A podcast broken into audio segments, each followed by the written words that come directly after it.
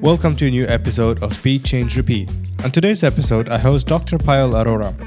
She's a digital anthropologist, professor at the Erasmus University in Rotterdam, and author of the book Next Billion Users. She earned her master's uh, in international policy from Harvard University and PhD at Columbia. On this episode, Payal shares her stories from her time in New York and Boston, and we also discuss her book, The Next Billion Users, which focuses on the next billion internet users from the global south. Don't miss out, tune in, and listen on. How are you doing today? Doing good. Doing good, fantastic. So, welcome to um, our podcast episode, and we're very happy to host you today. And we'd have a very informal talk about what is coming up tomorrow, and um, as well as your forecast on ethics, artificial intelligence, as well as more or less your broad understanding of the space of education and where that is heading. So, before further ado, why don't we ask you to introduce yourself and sort of where do you come from and um, what do you do on a daily basis? Yeah, so I'm, um, yeah, thank you for having me here, by the way. So, um, I'm a professor right now and chair in technology values and global media cultures at the philosophy school at Erasmus University. And uh, well, where do I come from? I'm actually Indian, so I was born and brought up in Bangalore, the pseudo Silicon Valley of India. Right. Right. Yeah. And of course, it's much more than that. Um, but I left when I was a teenager and I went to the US. So the other Silicon Valley, San Francisco, and I was in a very different world. I used to be an art dealer. And okay. so, yeah, I made a complete different transition. Post 9 11, I moved to New York. And a lot of, let's just say, that was also a turning point for me. And uh, I moved into research and uh, in looking into technology because actually, a few weeks later, when I moved to New York after 9 11, uh, there was this research group that was formed about how can we scale arts experiences, like uh, live arts experiences, for people suffering with post traumatic stress disorder? How can we use technologies as a way to sort of, you know, induce a sort of calm amongst the citizens? And I thought, wow, there's something called research. Well, that's pretty cool. So I got involved with that, and next thing you know, you know, decades later, I'm still in academia, right? So it's pretty indirect uh, journey to research, but that's how I got, you know, kind of involved with how technologies can potentially change the ways in which people deal with their issues or policy issues or really confronting unpredictable circumstances. Interesting. And I mean, of course, we'll talk briefly also about your, you know, time at Harvard and uh, what you did. But uh, before that, first of all, the transition of going from India to US and how did that feel for you? Like what are the sort of bright memories that kind of either to juxtapose or to kind of compare the two? Very different mm, places actually. Oh my god. So actually i had to say i wouldn't say like fond memories but definitely a, def- a defining memory was my first week in san francisco. Um, I was uh, situated in this neighborhood called Tenderloin, okay. which really lives up to its name even today. it's really seedy, dangerous. Like there are drug addicts on the Absolutely, street. It's yeah. it's a terrible area, but that's where the cheapest rent was. And I was working. And San Francisco's expensive. Yeah, exactly. And even then, right? Yeah, this yeah, was in the early '90s. Right and uh, basically in the second day my roommate got kidnapped. I'm oh, not wow. i'm not making this up. We were at a in the afternoon we were sitting like uh, next to a bus station and she was pulled into a car. And then basically they got it wrong. They thought she was a prostitute who owed them money. Oh, wow. and then a few minutes later they turned around and threw her back on the street. I think i was still seated there thinking what the hell happened? And she just ran away she was this kid from New Jersey, so oh she immediately goodness. packed her bags and left. So, well, let's just say I lasted longer than her, and that was like, welcome to the U.S. So, yeah, that was my memory. That's yeah. incredible because also, I mean, last it's been what two years I've been in San Francisco as well, okay. and to me either of course the hollywood movies and things like that i've watched sort of a lot of the places seem very familiar. But also first thing that i got to hear about on the first day is like oh there was a shooting there so that's you don't go yeah. there. A lot of the scenes almost felt staged. That's true. so that's something either thanks to hollywood but also like you know the resemblance is um, incredible and uh, and then you had an interesting time so you moved to new york right after 9-11 yeah how yeah. were you would you describe the kind of environment? Were people back to normal? Were they still kind of uh, how did it feel? Yeah, so it was, um, you know, New York, for those who've been there, it's very dense and you can't just escape what's happening, right? I mean, everybody's in it, whether you like it or not. You could see the smoke coming out from very, very far uptown, right? So, um, what I did experience, especially coming from California, where people are like, ah, New Yorkers, the East Coast, they're so Right. rude, they're Yeah. so, you know, the, the Yeah. cliches of the East Coast versus West Coast. We Mm-hmm. are more relaxed and friendly. They're so rude. Well, my experience was they were uh, very, very friendly and very open because, you know, it kind of pulls people together, right? Uh, when you have something this uh, astronomical Correct. in your city Correct. and you are then pushed together. And so people would literally like, voluntarily say, "Are you lost?" I mean, like, you know, it was like it felt a little creepy because you're Right. like, "Hang on, you're supposed to fit the trope of a movie. Be Right. rude, like walk past me, push me down the stairs or something. Right, Not like be so helpful." And so it was a very kind atmosphere. But I do also remember that that every media from uh, you know the television to radios everything was constantly on with this non-stop news from mainstream about the you know like just really leveraging on 9-11 as uh, content Mm-hmm, right? because they knew they had a captured audience but that is so unhealthy. Yeah. so this also goes into the whole of course i know we'll talk more about about the ethics of media industries and why has mainstream lost its credibility in many average people's like perceptions is because you know at a time when the the city had to heal I was even I was getting this form of anxiety Correct. constantly on. So in some sense, we were trying to see how technologies can ease those kinds of anxiety, but the same mass Mm-hmm. was technologies reinforcing some of the absolutely fears that it was a had, it was a sustainable business model Yeah, of yeah. let's just produce enormous amounts of anxiety by reminding you Yeah. and showing you these buildings coming down like for the 150th time and also listening to the widows and their interviews and what they're going through Mm. the firefighters and it repeated itself nonstop Incredible. you know? But were you there on the day of uh, September 11th No, itself? Okay, no. so you came in after. But uh, I mean, it's interesting because that actually, in a way, gave birth to the whole security industry. And uh, so if you looked at flights, sort of taking boarding a flight before that and after that, it's a significantly different experience. Yes, absolutely. So- you know, you had these spaces like in the subway. There was this constant, and this was the Homeland Security, the birth of it, right? And you would have it would say orange alert, red alert, you know, and that also contributed to the anxiety Yeah. because actually what do you mean right orange alert did they get a warning that there's Mm-hmm. Yeah. going to be another terrorist attack there was no information it was just these color codes which would produce these sort of levels of anxiety which would go up and down and in a space which was supposed to be uh, you know something which is extraordinarily normal, right? Uh, New Yorkers love their subway systems. Okay, I mean they hate love, right? I mean, It's a bit of both, right? Yeah, but meaning Yeah. they, let's just say they're extraordinarily dependent on Absolutely, it, yeah, right? It's yeah. it's like the lungs of the city, and for you to make that space unsafe, Yeah. you know, when you're going, of course, you're going underground. You have this insane density of people stuck in a train.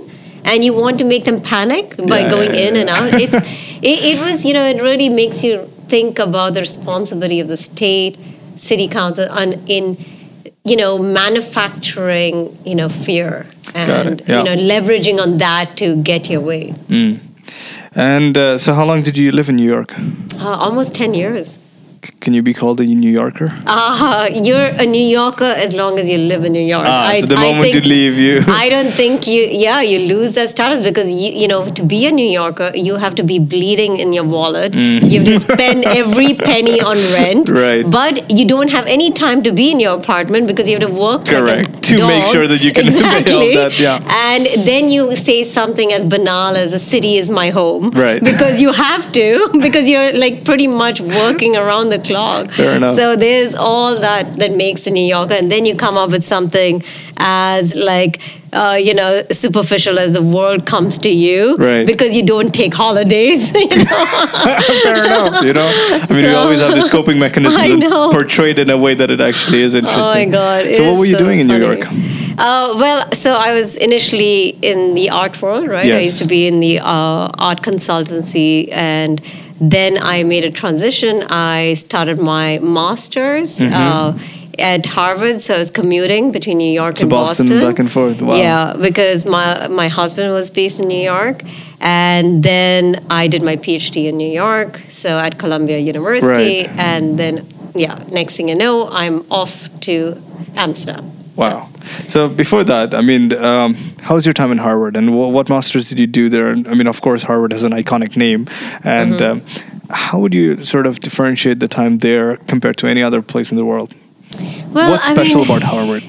Well, in some sense, you know, getting in there uh, sort of demystified it because you're right, especially for, for an Indian, right? Correct. They don't, they didn't even know what Columbia was. Like, Right, right. like you know, the Amer- average American knows it's a good school. Of course, yeah. But Indians are like, okay, is it Cambridge or is it Harvard? Uh, Correct. have you gone? Oh, Oxford, right? Oxford, I mean, there we that's go, the, yeah. that's what they know. Yeah, yeah, yeah. So and then so it's a huge thing. You build it up in your head. You go there, and then you realize the teaching at best is mediocre because uh, they are paid to do research. Mm-hmm. So they really don't care that much about. They're not so invested in their teaching as much as their research. Uh, but what you do experience is you have access to the most famous people in the world because they come and have lunch sessions with you, right? And it's it's really surreal. You have the Minister of Ireland. You can have a brown bag lunch with him, or you have like so every Friday you had some event or the other.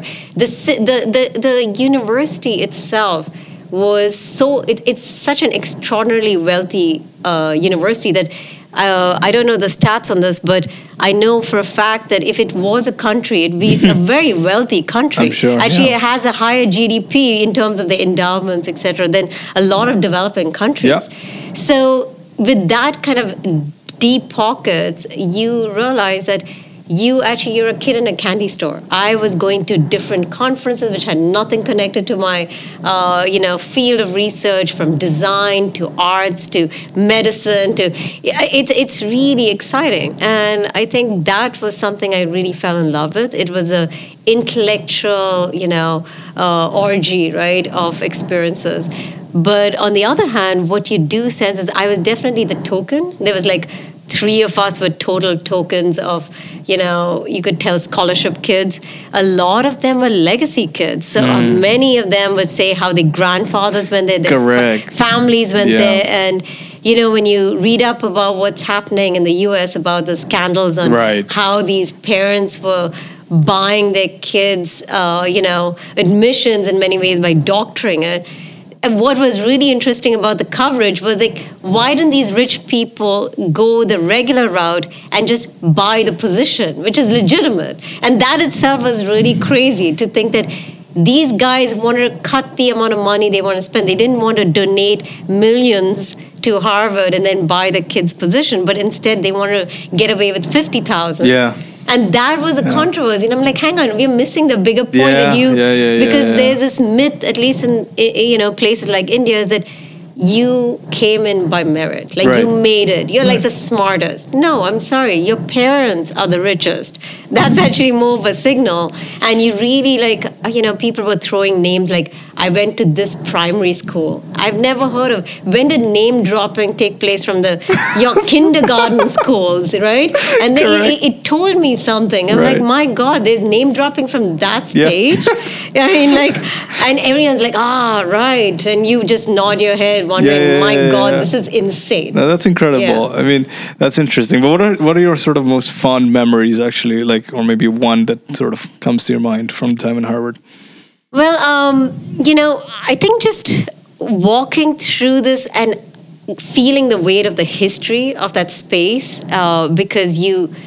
I like- I, I think one of the moments actually, now that I think about it, which really cemented the privilege that I, you know, I had was sitting auditing actually a class of Amartya Sen. Oh, wow. And I am such a huge fan of his.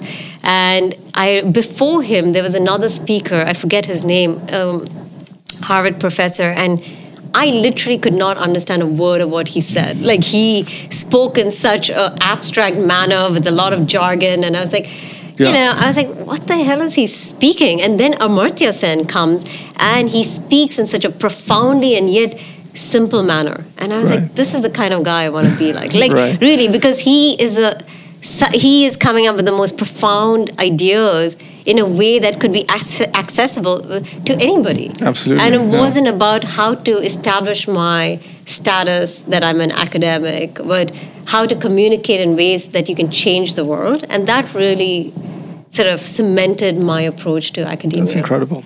And the, the other thing which is interesting about Harvard is sort of the alumni network. Mm, right? yeah. So, as an alumnus from Harvard, do you still sort of go back to the alumni network? Or, like, what kind of services can you actually get? Well, it's to be honest, I sort of moved away from that because it was. It, there's also Harvard alumni in the Netherlands, you know, in uh, Amsterdam. So you have to pay in, and you, you sort of do this whole status thing, and you. I mean, it's it's fine. I mean, it makes a network, but. Uh, it's a very superficial network, and I, I personally didn't. I, I have scarce time, and do I really want to spend my precious time networking with these, you know, total strangers based on just the premise that we all went to Harvard. And there's this sort of, you know, also it's, uh, it sort of feeds into this, oh, we're so much better than the average Yeah, human yeah. being. and this kind of arrogance really puts you at a disadvantage because a lot of people who are really successful are not people who feel they're entitled to that Right. success. And I don't think that going to Harvard or Columbia, or any of these signal, you know, signature universities establishes it just because. And Yeah. you know, I've, I've similar in India, right? Just because you're an IIM, IIT, like which is the MIT of Correct. uh, doesn't mean that you're just brilliant by Indeed, yeah. default. Yeah, yeah, and that actually, there's studies now done that these people land up in middle management and with golden handcuffs, Yeah. and they're not necessarily movers and shakers. Correct. yeah. You know, and that's something we really need to remember. I think you're right. And if I were to sort of put my five cents on it, like your life almost becomes prescribed to Yeah. what you should be like. And then that entitlement, it's for a lot of people, that's what stops them because, like, oh, I'm from here, therefore I should be doing this and that, and not explore and take the chances around. Also, cost of failure becomes higher because you have certain, you know, like uh, well, legacy to kind of um, save or like you know to keep. So that that is basically that's very interesting. And uh, I mean, my kind of approach to people is like, well, it doesn't matter where you come from. Merit. If if I see this is a person of interest, that that you can figure out within legit few minutes of a conversation. Um, so, so then you moved back from, or so you didn't actually move to Boston, so you were commuting back and forth, and then you did your PhD in Columbia. Yes. What was the kind of the topic or the space of research? Yeah, so I was looking at the juncture between technology and society, particularly in emerging markets. Right. And at that time, uh, the Indian government had come up with this new policy What's the called. time? In the context uh, for which year Oh, was that? so, sorry. So it was 2005 Got it, onwards, yeah. and so 2005 to 2009. Um, at that time, the Indian government came up with um, uh, something called Mission 2007. Okay. So you know, and this is at the time of my fieldwork, right? So the Mm-hmm. first two years of PhD, you're exploring and you're doing your uh, exams and all, and then you go into the field. And so that was a time when I thought, okay, I want to really be part of this. And what this basically was is, uh, at that time, mobile phones hadn't yet hit, right? The markets and emerging markets. Right, I mean, but meaning, yeah, yeah. I mean, it did, but it wasn't in the way in which it ha- is making such an impact now. Absolutely, no, for sure. because it wasn't smart, it wasn't connected to social media, Got it it, didn't yeah. have uh, Yeah, those kind of uh, aspects.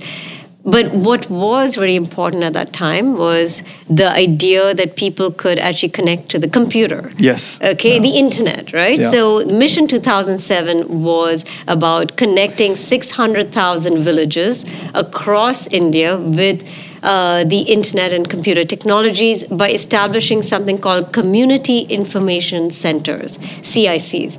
And so each village or a subgroup of villages had these centers. And so I wanted to look at what are people actually doing, Right. particularly when they are for the first time, like these, these newbie populations experiencing the internet, are they like looking for things which are significantly different from Right. us?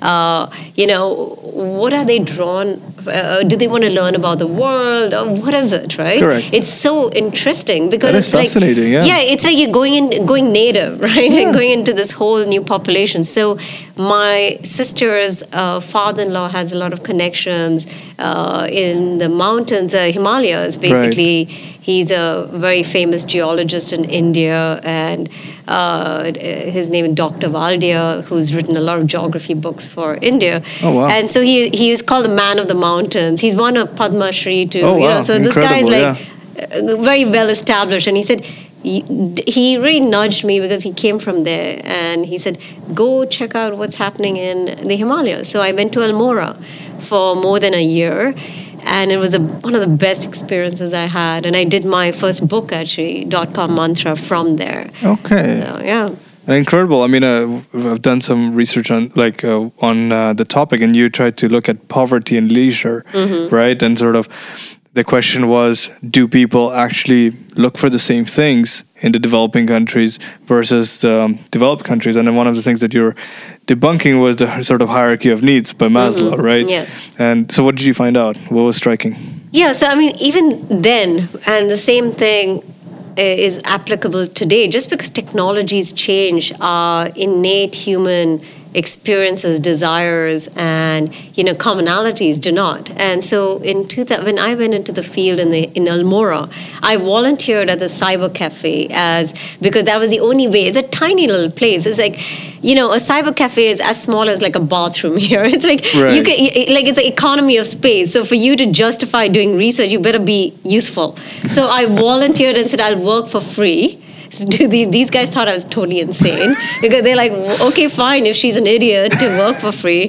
Right. And Came so- from US, decided to work for free. yeah, that's rural mobility, right? Yeah, yeah, and then I basically, and you're like, what kind of work, right? So here was something very intriguing. So, um, you know, this goes to the ties to a larger culture of the servant class. Mm-hmm. So teenagers would come into the cyber cafe and would hire the computer which and my labor would be thrown in for Yeah. free so i'm at the computer and they instruct me on do this scroll down Oh, cut wow. this they're not at the computer Correct. directly So you're the interface between the computer. I'm the, the interface. It's like the servant class. Yeah, yeah, yeah, like, go fetch me some tea. Yeah, you know, like it's like because why would I reach out myself and Correct, hold it? correct. So I actually got first-hand experiences of how they actually browsed, what did they click on, did not click on, and so and here was a very fascinating thing. They what they considered as labor, which is of course plagiarizing entire school assignments from Wikipedia, which was basically the number one uh, work that they were doing in these cyber cafes, is like trying to sort of they'd have an assignment and then they'd cut and paste from different Wikipedia Correct, pages. correct, correct. Yeah, well, yeah, not yeah. they, well, Yeah. technically me. So you know. So you're actually, Yeah. yeah. Exactly. But the time when they wanted to directly interface was for romantic purposes. Ah. So then they would ask me to get up, and then the girl would get on one uh, computer station, and the boy would go into the other, and they would chat with each other, and their friends would be outside. Because you know, dating is just not a thing in India. Yeah. Even today, by the Yeah, way. yeah. I mean, a decade later, it's a taboo thing. I mean, of course, a number of modern, you know, like middle class or maybe upper middle class do it, but for the most part, it's still a very taboo mm-hmm. thing to do. Yeah, yeah, yeah. You get an arranged marriage, Yeah. right? And so this was the experience of being in the same space as the, you know, as a potential love interest and to get to know them through instant messaging because direct conversation hmm. was too already, you know, controversial. Correct, correct. So you and needed yet they had yeah. their friends Yeah. outside as a sort of a, you know, a safety measure. Right. And this was done all in the legitimacy of a workspace, right? And this really signaled to me is that when do they, what do they really use a lot of that cyber time for was for, uh, you know, uh, downloading Bollywood movies, music, Yeah. of course, as well as uh, the sort of online dating. Yeah. But when it came to these laborious school assignments, I was put back on the computer. Right. So, right. and that's when I realized, wow, th- this is majority of the time they still spend on leisure activities like this. You know? That's that's interesting, and you sort of saw that transition. And in fact, what I see with digital tools is they often just reinforce some of the notions that are already very natural to us. And now, thanks to technology in everybody's hands, they the impact of the those sort of notions has just maximized. The same thing goes with the um, space of well, fake news, right? It's now become a big topic, but it's not like news was true all before. it's just that accessibility to that has increased, and um, when with one button we can access hundreds of thousands, then millions of people.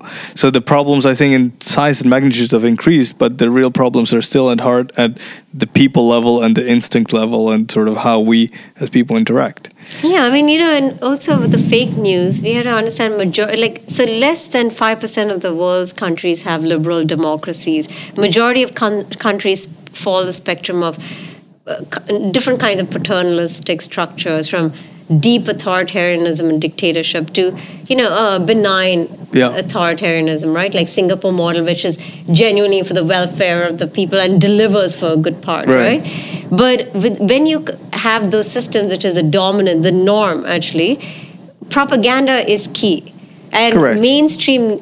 Uh, you know, media is very complicit with propaganda media. So when the panic is around fake news, what the panic really is about, especially amongst national governments, is the narrative is being controlled by other actors Yes. besides themselves Right, which and is fearful so yes and the- so in some sense we we are more panicked about fake news when actual in actuality it is more promising i mean Mm-hmm. you have to turn it on its head saying oh that means propaganda has contestations from different sources which i'm not saying are great Mm-hmm. it can fall into the whole spectrum but there's a reason why users are drawn from them because they've lost all trust Mm-hmm, in the mainstream they don't know who else to trust but word of mouth, which actually makes sense. Mm-hmm. If we were in that position, we would probably also do that because there's such a legacy of propaganda that you will look, of course, for alternative news.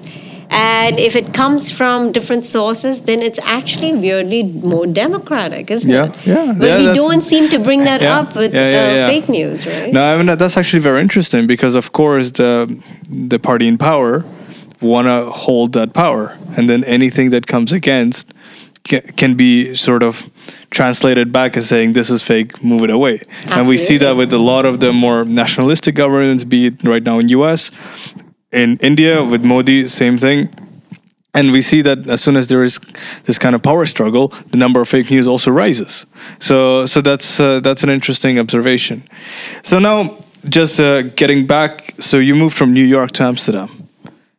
Why or how? Like, it's a very different vibe if I were to compare the Dutch Yeah. working culture. I mean, I'm not saying one is better than the other, but how come? Well, honestly, it was a little. I wanted a little adventure, which turned out to be ten years later. You know, like I actually subletted my apartment. I had no intention Okay. of moving, moving. So I subletted my apartment. I wanted to give myself a breather and experience a different uh, culture and working norms. And so I thought, okay, I'll just come here for a year, you know, and then go back and I applied to Singapore, London. Here, I got into all three, and then I this was just the best deal. But it was I could have just as well been in Singapore. Or Right. London. I mean, so yeah. it didn't really matter to me. I just wanted because because I was on this sort of. I was so on, especially when you're in New York, you do have a New York burnout because it's constant, like work hard, play hard. It's not sustainable, and you, you know, there was a sense of maybe this whole uh, break from the rat race a little Yeah. bit. I mean, not like I was actually getting completely away. It was still work, but would uh, give me perspective. And then, well, then I stayed. Fantastic. And uh, now, sort of um, coming to what you do right now in the space of. Um, so, what is the main topics that are of research for you? Yeah, so I'm actually embarking more into this AI for good, which is basically a buzz term going on right now. Uh, you know, everything AI, right? Uh, so AI for sleep, AI for like it's Right. become the like Right. a, a well, hey, the investors are still hooked on it, so that makes sense. exactly. So, but the, the whole AI for good framing is coming from a couple of uh, you know actors. One is Silicon Valley. Eighty-five percent of this kind of discourse is very much pushed by Silicon Valley, and the other actors that are often in partnership with them is the you know UN like the Sustainable Development Goals, yeah. which looks at AI as a possible powerful tool to enable you know a win-win solution of societal good and profit at the same mm-hmm, time mm-hmm. which has always been a sort of a you know mantra by the UN development But would you discount China in this development? So China has its own trajectory. It has, of course, like you know, done something which is rather remarkable. Is brought out the highest number of people out of poverty, in the Poverty, shortest absolutely, amount of time. It is, it's a miracle in itself. And the sustain. What I notice if you read the latest SDGs, the Sustainable Development Goals, um, you will see them using. Uh, Chinese strategies, including, by the way, the infamous social credit score, Yes. which is really funny. I actually was reading it and I was saying, seriously, because what it does say is for fintech, right? Because fintech is financial technology, the idea of alternative forms of mobile payment to rope in the unbanked, the Right, 1.7 correct. billion people who don't have a bank account, into the financial system. Because what is proven is that people can mobilize out of poverty if they have access to small Right, loans. This yeah. whole thing of, you know, don't give people fish but teach them how to fish right? And the in this case take it even further is give them the tools to fish right? And so they China it's when you look at the document of the sustainable development goals it says that well we look at f- uh, you know, uh, forming reputation scores as a way in which you can signal trustworthiness to be able to get a, a small loan. So they practically are describing the social credit score innovation, except no mention of China. Because Right. it has a sort of stigmatizing effect. Yes, yes, because yes, if you yeah. Mm-hmm. Google social credit score, and you know, it basically gives you the most Orwellian like sort Absolutely. of layout, and yet they are looking at it as yes, it did succeed in No, some that, that's way. the thing. I think there's, of course, there's aspect of vilifying certain things, and because it's not ours, like, of course, we're still driven a lot by the Western values. And if I look at the American credit score system, somehow that is okay. Yes, I recognize there's aspects of the Chinese model where we should be concerned about, but it often seems like, oh, our way is fine, and anything else in the world is not fine. Same thing goes with microcredit score. Uh, uh, sorry, microfinancing. Oftentimes, these schemes of communities are used where you you know you tie in the whole community. Also people might question is this the right ethically or not? But sometimes when we have this competing you know we uh, hegemon in this case right? So we have china versus us anything that china does us is like up raises their hand and the other way around. So and it is interesting time, time to observe and to actually know what is right and what is wrong. What you're saying is right that well they've proven success but how does it look in the long term? Who is right? It's very difficult to judge that.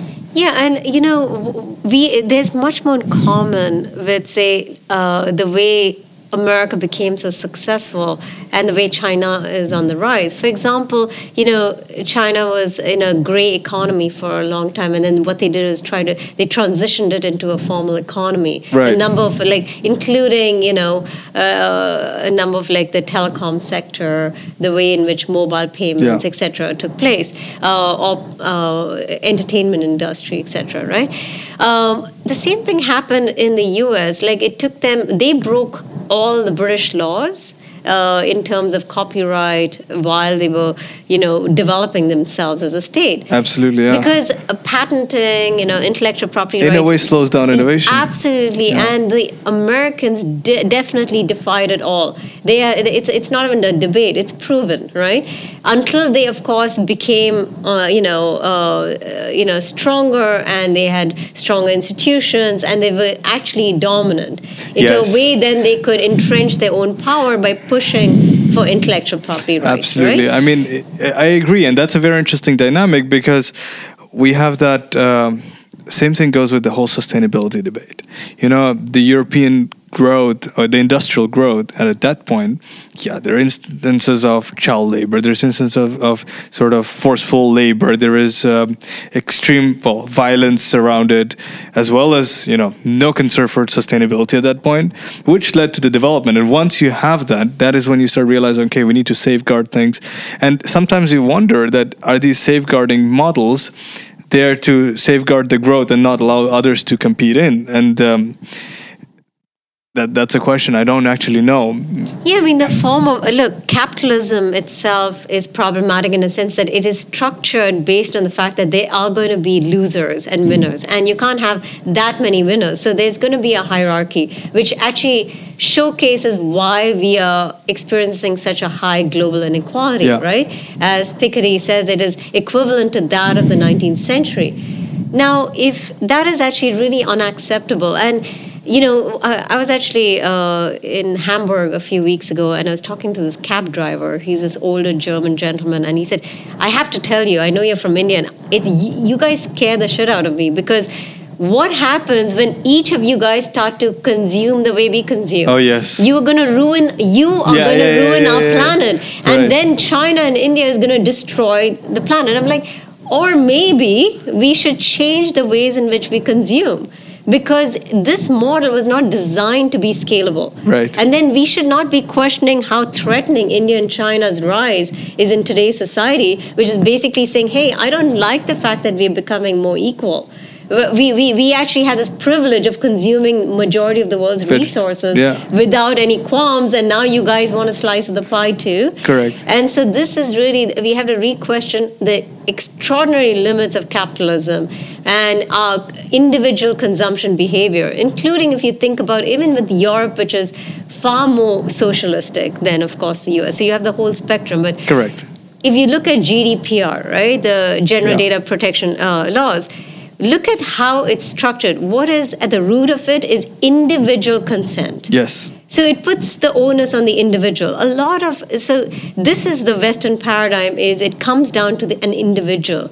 There's uh, far less like legal structures on you know social groups. Yeah. Uh, understanding that there's certain amounts of uh, collectivization which works. Actually, there should be about Uh, like you can have public space which doesn't necessarily have to be owned right? And we need to actually invest in that Yeah. right? So this these notions seem almost so too communist and you know has fallen out of favor and we need to really re-examine that. Is sure communism of the past the way it's played out has led to some devastating consequences. But the ideas behind which it uh, made enormous numbers of societies and people fall in love with those ideas has not lost its you know um, seductive properties for a good reason is that surely our you know human transactions should not always have a transactional underlying element to Right, it yeah, isn't yeah. there anything more than just a transactional? Then and this is what sustainability could yeah and, towards, and, and right? that again you know ultimately is about behavioral change and that is something which is formed over years of education. And when i say education it's not just formal you know k-12 education but also how parenting is done and all that. So what are the kind of values? And ultimately i feel like it comes down to those guiding values and ethics on what is right and what is wrong. And a lot of the things that we thought took for granted or the rights now are being questioned and there are new rights that we have to come up with especially if we look at well the space of ai but also um, overall thanks to internet what we have is a physical persona and we have our digital self on the uh, on the internet. How is this digital self behaving? What are the rights of the digital person? What are the threats there's a lot of education to be done there. So when you talk about sort of guiding values and this is a more in the space of philosophy are there actually universal values for the entire world or do you think it is something more local? How do you think of it? Yeah, so I mean, when we use the term universal, we think in terms of nations, nation states, and national boundaries. Actually, I would actually uh, parse it in a different way. There are different groups of vulnerabilities and different groups of power.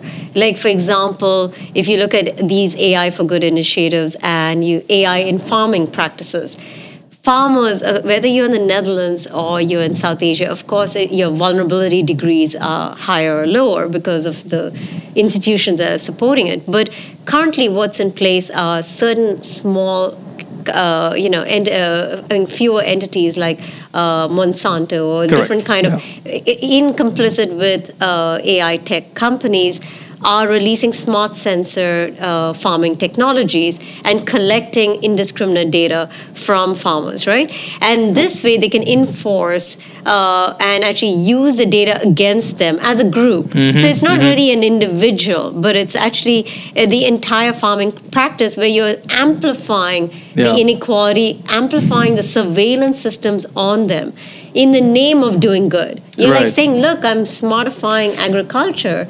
But farmers are really concerned because it basically has this constant censoring of their environments, and they don't know how this data is going to be used Yeah. against them in terms of regulations, in terms of insurance payments. Is it going to impact it based on predictive analytics? Correct. And all that is in a sort of a black box because it goes into the private sector database and it is thereby not, uh, you know, uh, not accessible to these farmer groups. So, in that sense, farmers are universally tied because these are global industries right and this is something we need to really start to move towards is we have to understand that regardless of how deeply contextual and uh, you know uh, different our conditions are there are certain paradigms which need to be universally applied which will demand a universal framework of regulation accountability you know even if you're based in the US like a number of social media companies are like Facebook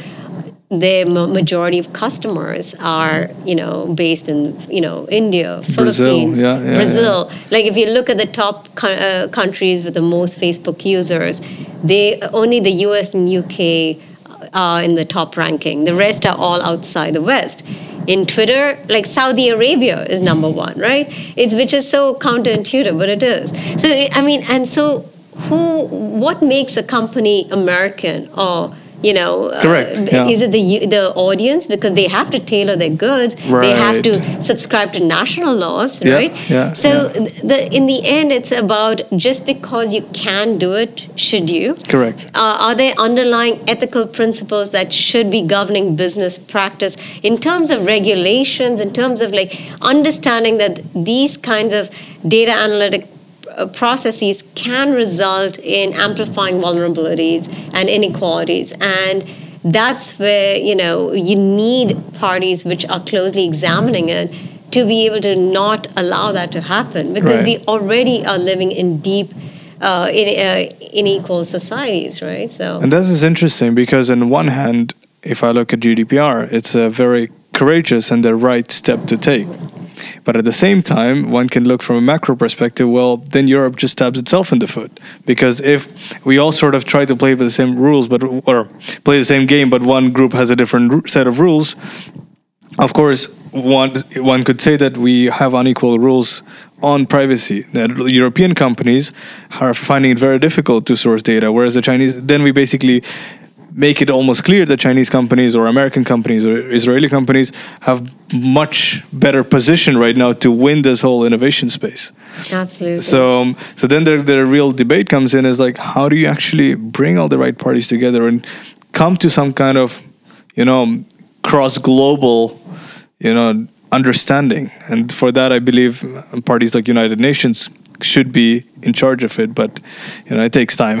Yeah, I mean, you know, there's also um, this notion that we are so divergent, and in in many uh, among many parties, there's a sense of superiority, right? That we have arrived here; these guys have not yet, and they are. I mean, look, in some sense, of course, you can say certain medieval institutional practices, like you know, in many parts of the world, women are treated as a second-class citizen, have ridiculous, you know, uh, rights or lack of rights. Like if you're a rape victim, you get penalized for being raped. I mean, so yeah. that I can say Yeah. is unqualifiably medieval. Okay, but what I'm really espousing is something which is much more subtle. Like even with GDPR, Yeah. it frames it as embedding European values, Oh, yeah. not human rights values. And this is what makes it dangerous because Mm-hmm. I think it's a very courageous initiative, but it should be that, say, understanding that all people, if given the freedoms, and the opportunities would want the same kinds of things that an average European citizen does is to be able to exercise and uh, self-actualize and be able to still be uh, uh, living in a dignified manner, right? So we have to be very careful how we frame the European values, the Yeah. American values, which signal certain sense of superiority that we've arrived, which sort of dismisses the whole uh, fact that these entire uh, countries and you know uh, unions have been established on the grounds of a history of colonialism which went on for centuries which was nothing but uh, systematic exploitation or you know of not just their resources which of course directly enriched europe right? The uk was a very poor country until it uh, invaded india and actually basically Extorted, raped its yeah, resources yeah. over an extraordinarily long time. And not to forget the rest of its commonwealth countries. It is where it is because of colonial infrastructures colonial behaviors and systems of governance. And then on top of it, when they got out of it, including the Dutch, they actually penalized those countries. So they had to actually pay reparations for, you know, letting them go. Yeah. As if they were an asset, mm-hmm, right? Mm-hmm, that mm-hmm. the Dutch had to willingly have to give away. And so they had to be compensated. Same thing in the slavery times, right? Who got compensated in the uh, after slavery in the U.S. was the slave owners, not the slaves, which is so bizarre because they lost property, which Yeah. is human beings, Right. right? and Yeah. those colonial infrastructures are not a thing of the remnant of the past. Mm. They very much are alive and kicking in uh, legal systems around the world. From India, we have the sedition law, which was introduced by the British in 1837, which is basically penalizing anybody who disrupted social order. And this law actually exists in all the Commonwealth countries. Those laws didn't disappear. Those institutional practices of English in higher education does hasn't disappeared. Like so, all these regulations are very much part of the colonial history of the hierarchies of society embedded in it. And yet we wonder, you know, how is it that these countries are so much behind, right? well, there's a partly the responsibility of, you know, what has happened in a, I would say, recent past, right? Yeah, no, that's indeed, and of course, I mean, uh, there is this. Yeah, there are certain things that keep certain groups of people or countries behind, but I think the um, kind of advent of, in a way, democratizing access to information thanks to um, internet and mobile phones everywhere, and India taking a major step with Jio on almost making internet access free. So, in a way, this kind of puts all the people on the same basket again. And coming back to sort of tie up, but on the, um, like what we in this podcast try to get is try to understand what is coming up tomorrow. Right. And now let's assuming that everybody has this sort of, you know, we start from the same run or the same kind of start. Where is the world going? And like, um, how do you see either the space of inequality and like what is it a better time for a lot of uh, sort of um, yeah uh, people who or societies that were gen- uh, usually sort of looked down upon is it a better time coming up or do you think the economic wide uh, or the sort of space is just widening See, I mean, you know, we, we I'm very cautious about talking about uh, uh, sort of a deterministic direction. Uh, which technology leads to, because then it attributes too much to technology. But I do believe that as a, uh, a global society, we learn from our past mistakes. And for example, we don't just we don't think it's acceptable to guillotine people in the public square, right? And when it does happen, like in ISIS, we consider it barbaric, right? And that's a sort of universally accepted idea, which is a pro- it's a no, it's a single uh, symbol of progress, right? So I do believe as a global society, we are moving a little upward in terms of what we should expect of humanity. Yeah. You know, uh, the, the sense of civility, the sense of community, right? And what we consider as unacceptable and acceptable. So, including even with Saudi Arabia, I'm, I'm still quite in shock about the developments happening. And I'm happy, regardless of all what Saudi Arabia has been doing, the fact that women can now drive, they don't need guardians to escort them around, which is the whole guardianship system, you know, itself is dismantled now, which is, and now the morality police that used to be on the roads all the time, their budgets have been cut so enormously that they're barely on the streets. And entertainment has entered now. And so there's all these developments in a in a country which has not moved much Correct, in its yeah. sort of societal values and ways of being and now suddenly all these different changes so i am hopeful look at myanmar right like from in spite of all the, the craziness with the rohingya you know uh, events it has still come out of a dictatorship Yeah. which is itself promising. But then we also have to remind ourselves, and look what happened to Iran. You know, decades later, Iran was so much more progressive. Ha- women enjoyed far more rights. Yeah, until the And Islamic now, Revolution, yeah. Exactly. So does that that doesn't fit right the narrative of moving in a direction? But what we, the way I look at it is that we are constantly experimenting as Mm-hmm. human beings with what we have, the kind of affordances Yes, we yes, have, yeah. and technology is a part of it. So, uh, you know, if you think about Edison inventing the light bulb, and he said, I am sure now the education system will become redundant because people at last will have the light bulb, which means that they can be self-driven and they can study at home in the nights, and you know they don't even need uh, to go to school, which is such a bizarre notion. Or saying, you know? you know, electricity for good. Yeah, it's the same exactly, kind of right? story. And so the same thing with AI is, of course, we're going to see the whole spectrum of its manifestation because any technology really is a mirror of what the human imagination can look like.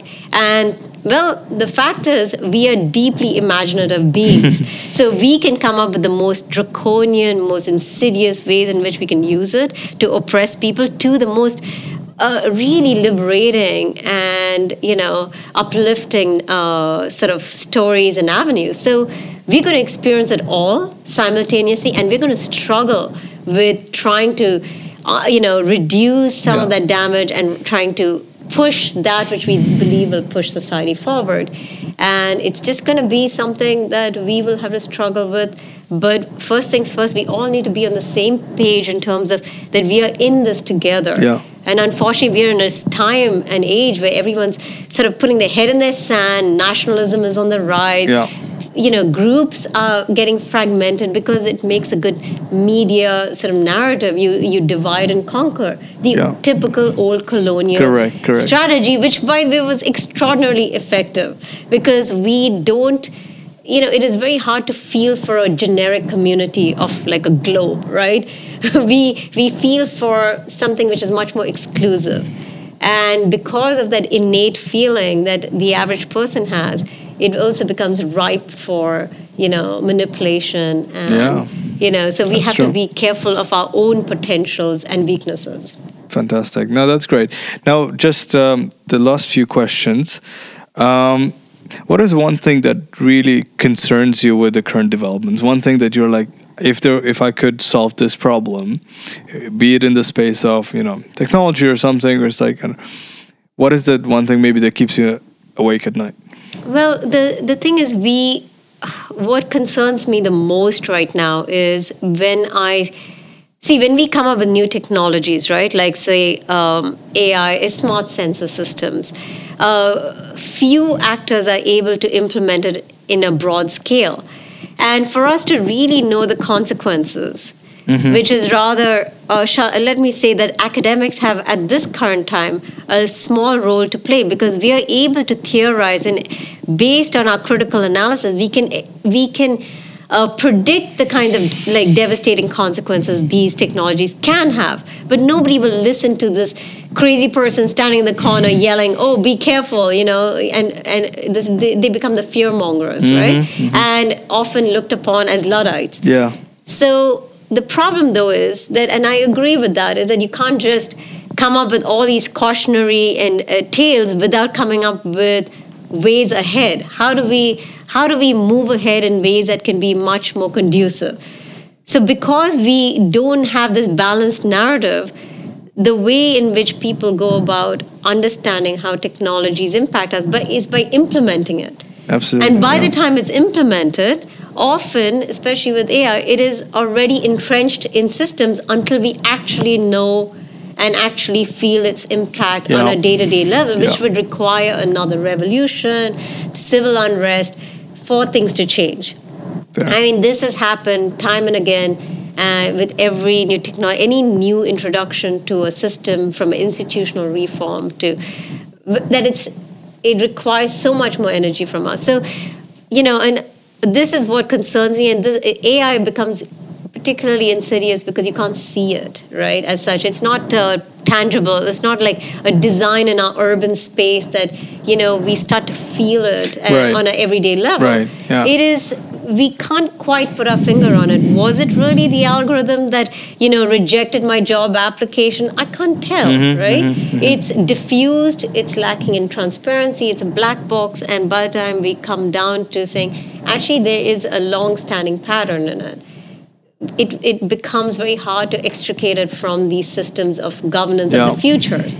So unfortunately, it seems like given the way things are, I, you know, we will expect revolutions of the future, right? Which is not something we should, you know, aspire to. I'm, you know, I'm hoping for a much more of a uh, ongoing dialogue and collaboration to prevent that, right? Indeed, indeed. So, Now that's fantastic. And um, the last question, generally, that I ask is now, uh, if you were to give either advice to yourself, to your 20 year old self, or to, let's say, somebody who is just freshly graduating from university, we live in a world, there's plenty of opportunities. And um, what would your any sort of final remarks of how should a person guide themselves now to actually have the most meaningful life? And if you have a book recommendation to throw in, that's your time. Yeah, so you know, I think uh, when I look at my students, uh, there's so much pressure on young people today to, you know, be tracked, to be able to have a strong career, to already know what you want to do, and you know, I think that uh, can be very, uh, very uh, daunting for young people, and part of it is that one needs to take uh, adventure with the unknown. Because you don't know quite what you want to do until you really experience life which is beyond the confines of what your family your friends university schooling provided you with. Because what if you were born into circumstances which were uh, limited those kind of worldviews right?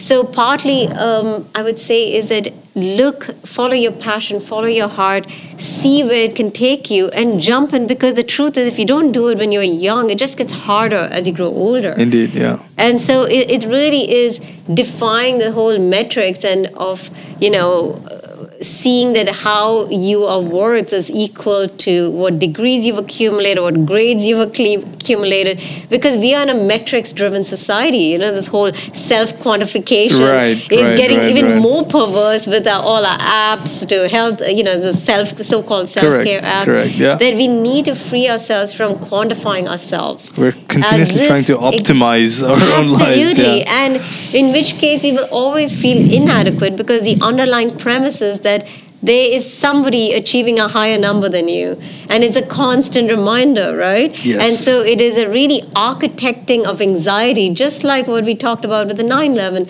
in New York, uh, is the architecting of anxiety Mm-hmm. produces even more anxiety and thereby leads to more unhappiness. So sometimes it's just take a leap of faith, you know. see, I think that's incredible, and you're right. I think we get into this race to see that there's one right way, and that's something which I believe that there is no one right way, and this is a time where we have democratic ac- access to information people. We can build a knowledge like uh, we have never done before, and and that's what excites me about this time, and that's why also what I try to get out of this episode is to sort of shape the the thinking of the people is that you can do more than just follow one path. There's no one way, and there's no sort of you know one hoop in the end of the the, the sort of the court. there is plenty that we can do.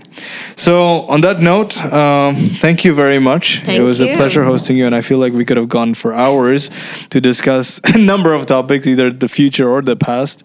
And uh, it's incredible. Thank you for your time. Thank you.